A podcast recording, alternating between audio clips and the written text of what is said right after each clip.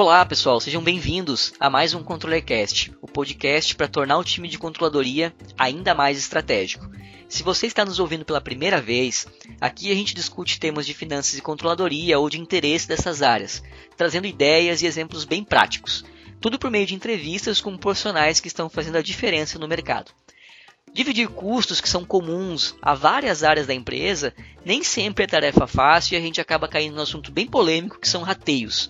Por isso, o Centro de Serviço Compartilhado, o CSC, pode ser uma alternativa interessante para quem precisa utilizar os rateios. Além de simplificar o orçamento, ele fornece informações que de fato permitem tomada de decisões aí baseada em dados. E para falar sobre esse assunto, a gente convidou um dos diretores aí da Thomson Brasil, o Antônio Matias. Olá Antônio, seja bem-vindo a mais um ControllerCast. Obrigado por ter topado estar conosco.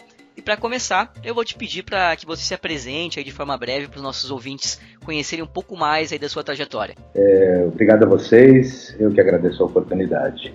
É, eu sou Antônio Matias, sou consultor de gestão estratégica há 20 anos, desses 20 anos eu trabalho na Thompson há 14 e hoje sou responsável por todos os projetos de centro de serviços compartilhados da Thompson.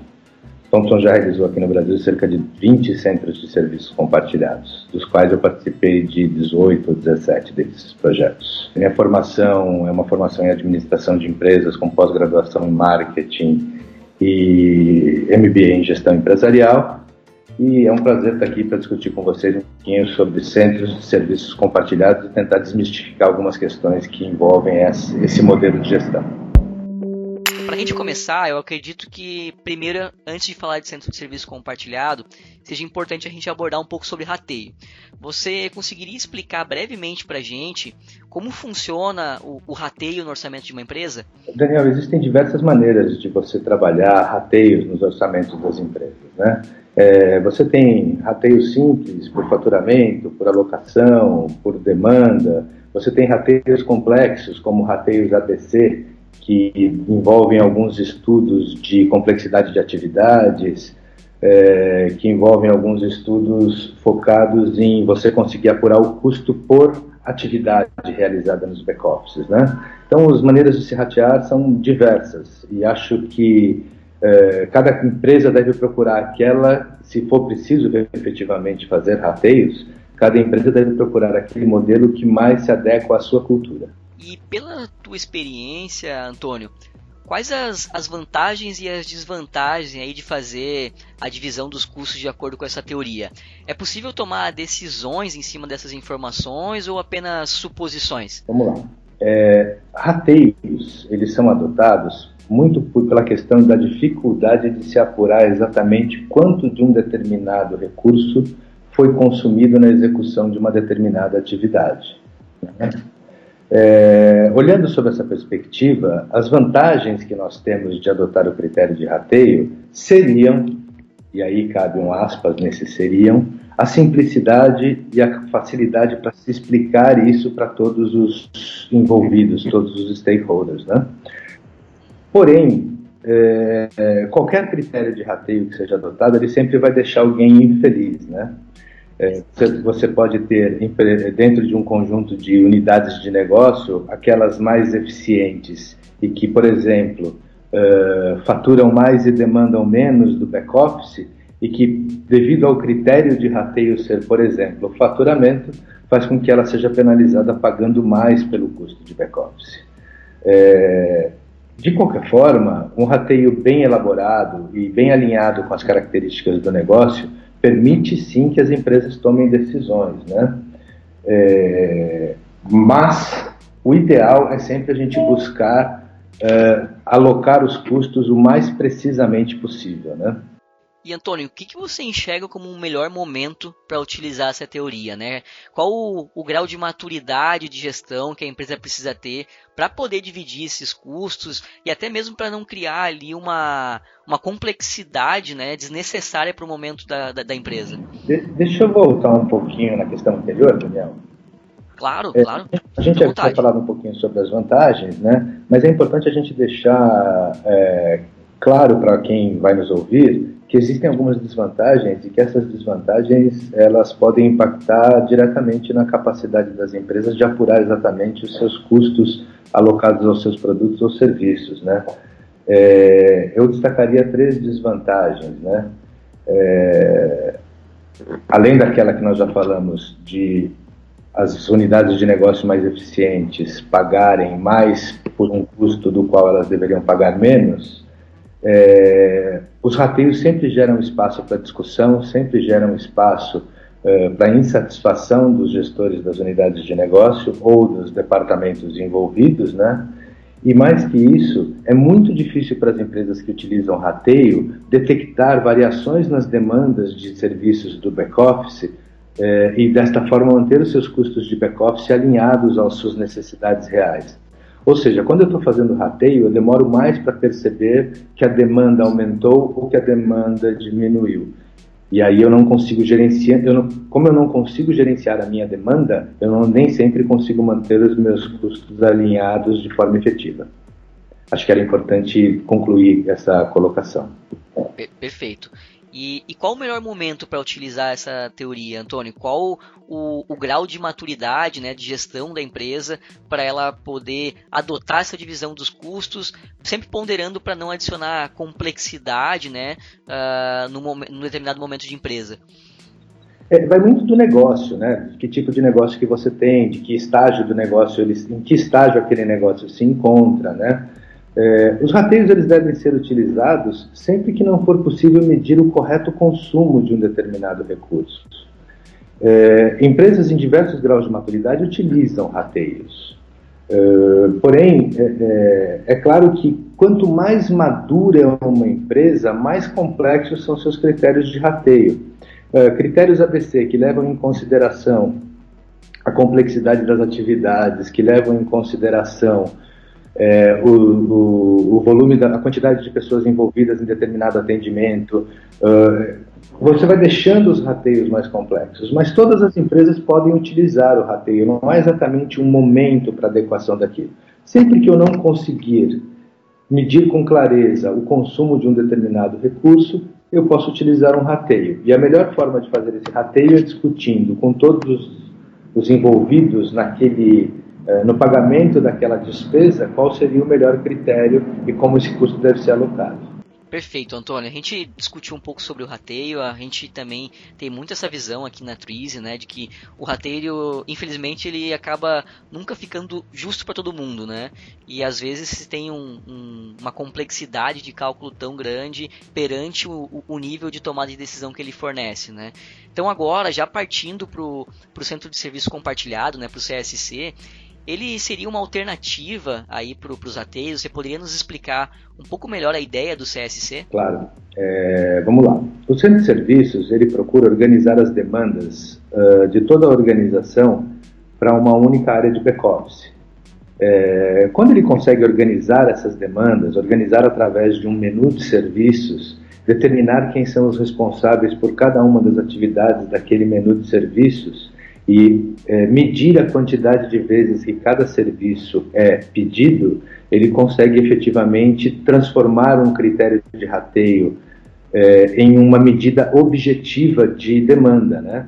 Então eu consigo saber quais unidades me pediram quais serviços e também consigo medir do outro lado quanto de recurso eu precisei para realizar aqueles serviços. E aí recurso implica em quantidade de pessoas, tempo por cada uma das atividades, materiais e, e, e recursos envolvidos, né? Ou seja, eu consigo ter uh, com clareza o quanto cada um dos meus departamentos ou unidades de negócio demandou do meu back-office e consigo ter com clareza quem no meu back-office foi utilizado para atender aquelas demandas. Com isso, eu elimino a necessidade do rateio dos custos de back-office e passo a ter um alinhamento ou um gerenciamento claro entre as demandas e os recursos necessários para atendê-las. E quando adotar esse CSC aí no, no, no, orçamento, né, no controle da empresa, embora ele seja mais comum em grandes empresas, né, até mesmo a gente vê muito em holdings, empresas menores elas podem adotar e usufruir aí dessa metodologia? É, esse, esse, é um dos mitos, né, de que você precisa ter grandes volumes para montar um centro de serviços compartilhados. Na verdade, é, as empresas hoje estão todas centralizadas, né? E qual é a diferença entre o modelo centralizado e o modelo compartilhado? É que no modelo centralizado eu não tenho as métricas e as práticas que me permitem eh, gerenciar adequadamente as demandas. Por exemplo, né, eu tenho um back-office único que atende cinco unidades de uma transportadora. É, as cinco unidades pedem tudo para aquele back-office por e-mail. E cada vez que alguém pede alguma coisa, copia mais cinco pessoas. Né? É, o que, que acontece com essa questão? É, é, muitas pessoas acabam fazendo as mesmas coisas. Há um retrabalho, há uma discussão de quem vai fazer isso, fazer aquilo. A pessoa manda um e-mail e, e em seguida liga para aquele amigo dela lá no back-office para saber se recebeu o e-mail. Né? E um dos conceitos básicos do centro de serviços é de um único ponto de entrada. Ou seja, as coisas entram por um único caminho, de forma organizada e que permitem que elas sejam priorizadas conforme os critérios adotados na elaboração do centro de serviços. Então, tanto faz o tamanho da empresa. O que é importante na hora que você escolhe o modelo de serviços compartilhados é que você tenha clareza de que serviços serão prestados e de qual é a necessidade efetiva de recursos para a prestação daqueles serviços. Ótimo. E a gente falou antes né, da, das vantagens e desvantagens dos rateios. Agora, olhando para o centro de serviço compartilhado, uh, pela tua experiência, o que, que você enxerga de vantagem e desvantagens de aplicar essa, essa metodologia? As vantagens são muitas, mas eu vou começar pela desvantagem.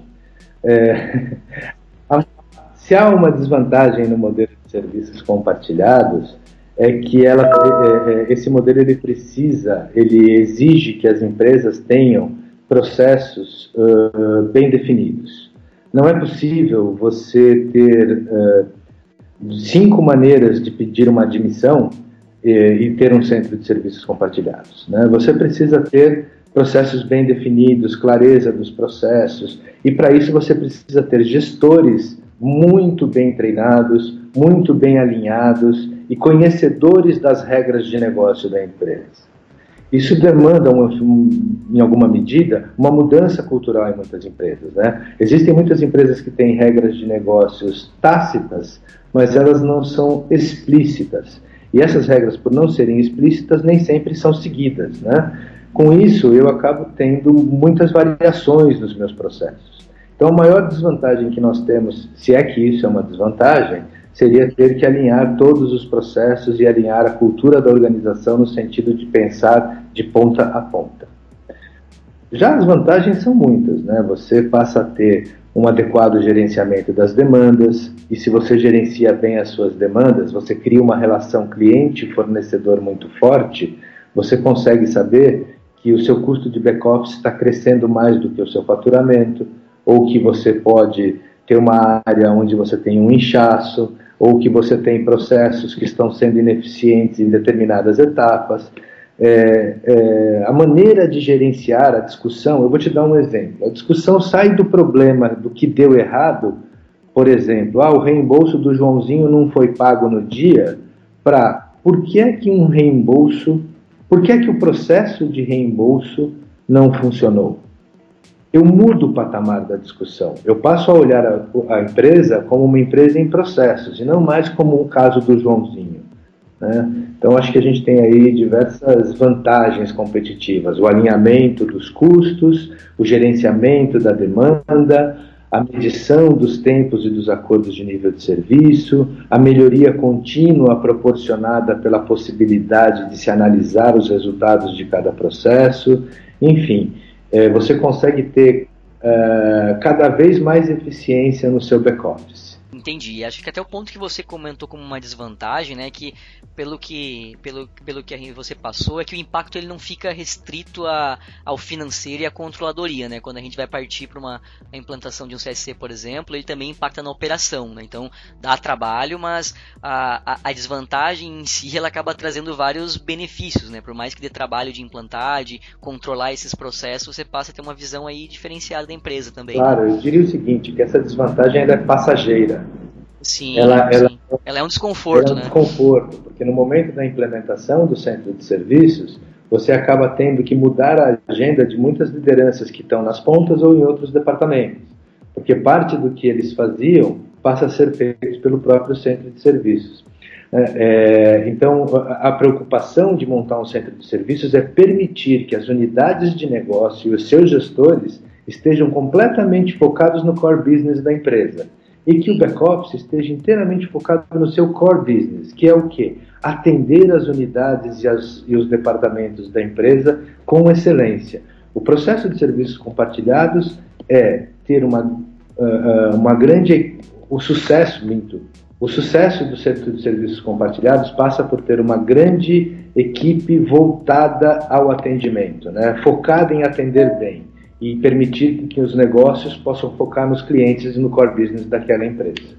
Excelente. E Antônio, você enxerga uma com, com, com, essa metodologia uma precisão maior nos números e até consequentemente uma maior autonomia para a tomada de decisão em cima desses números, que talvez até resulte aí em redução de custos, por exemplo, ou algum outros impactos no financeiro?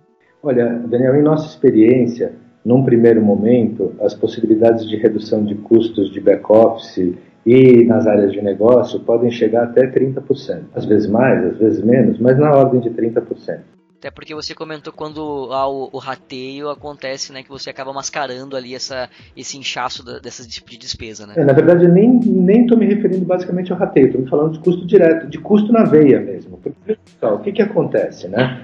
Quando eu tenho uma pessoa que manda um e-mail para cinco pessoas para tratar de um determinado tema, eu tenho algum retrabalho ali envolvido. Se eu multiplico isso por 10, por 20, por 100, por 1000, por 2000, eu vou ter um monte de retrabalho envolvido. Quando eu organizo a demanda, que é um modelo de centro, que o modelo de centro de serviços compartilhados preconiza, uma vez que eu organizei a demanda, eu consigo entender exatamente aonde cada uma das tarefas de uma determinada prestação de serviço é realizada. E eu consigo medir e calcular quanto custou aquela atividade. Né? Quando eu falo, por exemplo, de uma contratação, eu estou falando lá que eu envolvi recrutamento e seleção, eu envolvi uh, o departamento pessoal, eu envolvi os gestores na ponta nas entrevistas para escolher o candidato, eu envolvo novamente o departamento pessoal. Cada uma dessas etapas é medida num centro de serviços compartilhados é, por meio de uma ferramenta de workflow. Nós aqui na Thompson usamos uma ferramenta chamada WTMH. Essa ferramenta permite que a gente tenha clareza de cada etapa do processo, quanto tempo essa etapa consumiu, quantos retrabalhos essa etapa me gerou. E conforme eu vou eliminando isso, eu vou reduzindo os meus custos. E como eu tenho as demandas dentro da ferramenta, eu consigo saber quem demandou e eu consigo alocar o custo diretamente para aquele demandante. Ou seja, nesse caso, aquela unidade de negócio mais eficiente vai pagar apenas pelo que ela demandou, e aquela menos eficiente vai pagar por tudo que ela demandou. De forma que eu tenho não só um rateio mais claro e muito claro, inquestionável, eu diria, eu tenho também uma redução de custos de back-office e de custo nas áreas de negócios, porque eu consigo alinhar melhor os meus processos. Certo. E, e Antônio, que conceitos ou estruturas aí que você enxerga como essenciais para a gente utilizar o, o CSC como uma ferramenta estratégica no orçamento? Aqui na Thompson nós trabalhamos com seis uh, uh, ferramentas fundamentais para organizar um centro de serviços. O WTMH, que é o nosso workflow, que é o gerenciador de todas as demandas, é o caminho único de entrada de uma demanda no centro de serviços compartilhados. Ter políticas explícitas e não políticas tácitas, ou seja, as políticas devem efetivamente valer para todos na organização, elas não podem valer para alguns e não valer para outros, né? Ter os processos alinhados de forma a atender a necessidade do cliente e a ser fluido, é, liso, né? um processo bem limpo, sem retrabalhos, ter os acordos de nível de serviços ou os SLAs, né, bem ajustados, bem calculados e bem negociados com as áreas de negócios e os demais departamentos, ter indicadores claros, bem definidos, bem negociados, e por fim, ter uma área de inovação e de comunicação focada na melhoria contínua dos processos e da prestação de serviços do Centro de Serviços Compartilhados. Esses seis pilares fazem parte da nossa metodologia de implementação de um centro de serviços. Perfeito, Antônio. E para a gente encaminhar para a última pergunta aqui, agora trazendo um pouco mais para a prática, a gente já conversou aqui que uh, a implantação de um CSC não é exclusividade de empresa grande, não é exclusividade de holding, e eu queria que tu contasse um pouco da tua experiência aí, o que, que a gente pode entender como os principais passos, aí, os primeiros passos para a gente implementar o CSC, né? como estruturar a empresa para utilizar essa, essa metodologia. Daniel, aqui na Thompson a gente começa sempre é, pela arquitetura do CSC.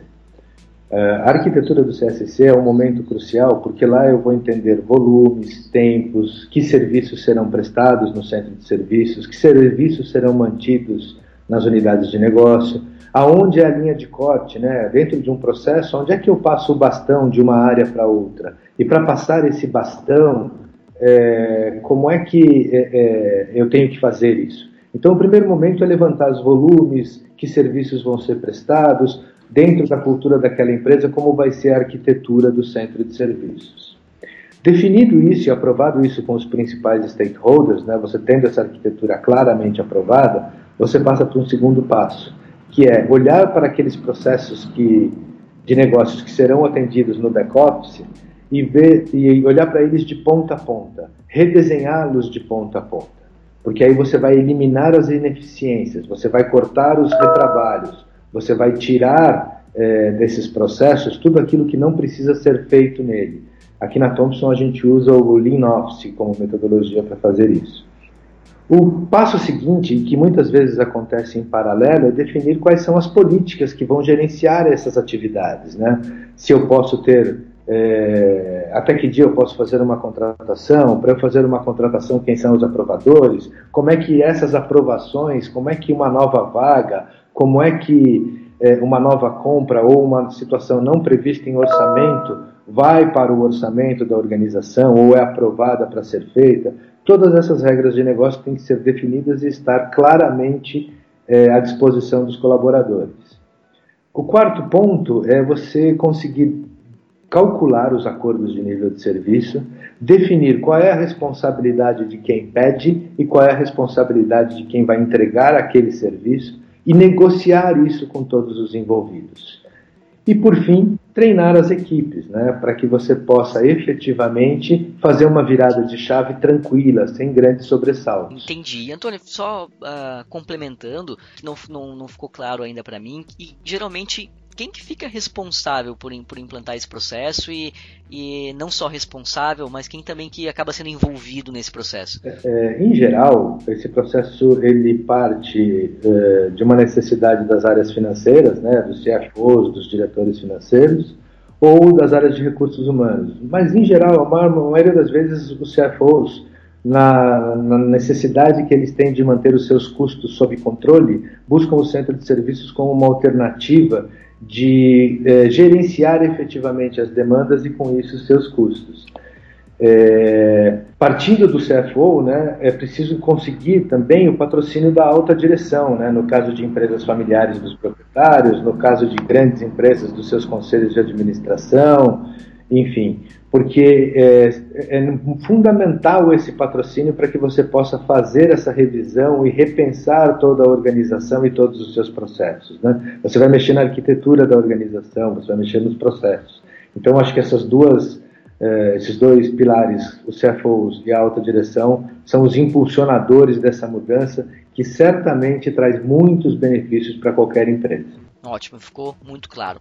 Uh, Antônio, então muito obrigado pela tua participação. O papo foi fantástico e com certeza a, a tua bagagem, a tua experiência colaboraram muito aí para quem está vivenciando isso, está nos ouvindo ou principalmente né, para quem quer começar e dar os primeiros passos aí na estruturação do CSC no orçamento. Uh, muito obrigado novamente, Antônio. Legal, Daniel. Obrigado a vocês aí, obrigado pela oportunidade. A gente está à disposição para discutir esse e outros temas, caso seja do interesse de vocês. Bacana. Pessoal, espero que tenham gostado de mais um ControllerCast. Não deixe de nos enviar seus feedbacks. Um abraço e até a próxima.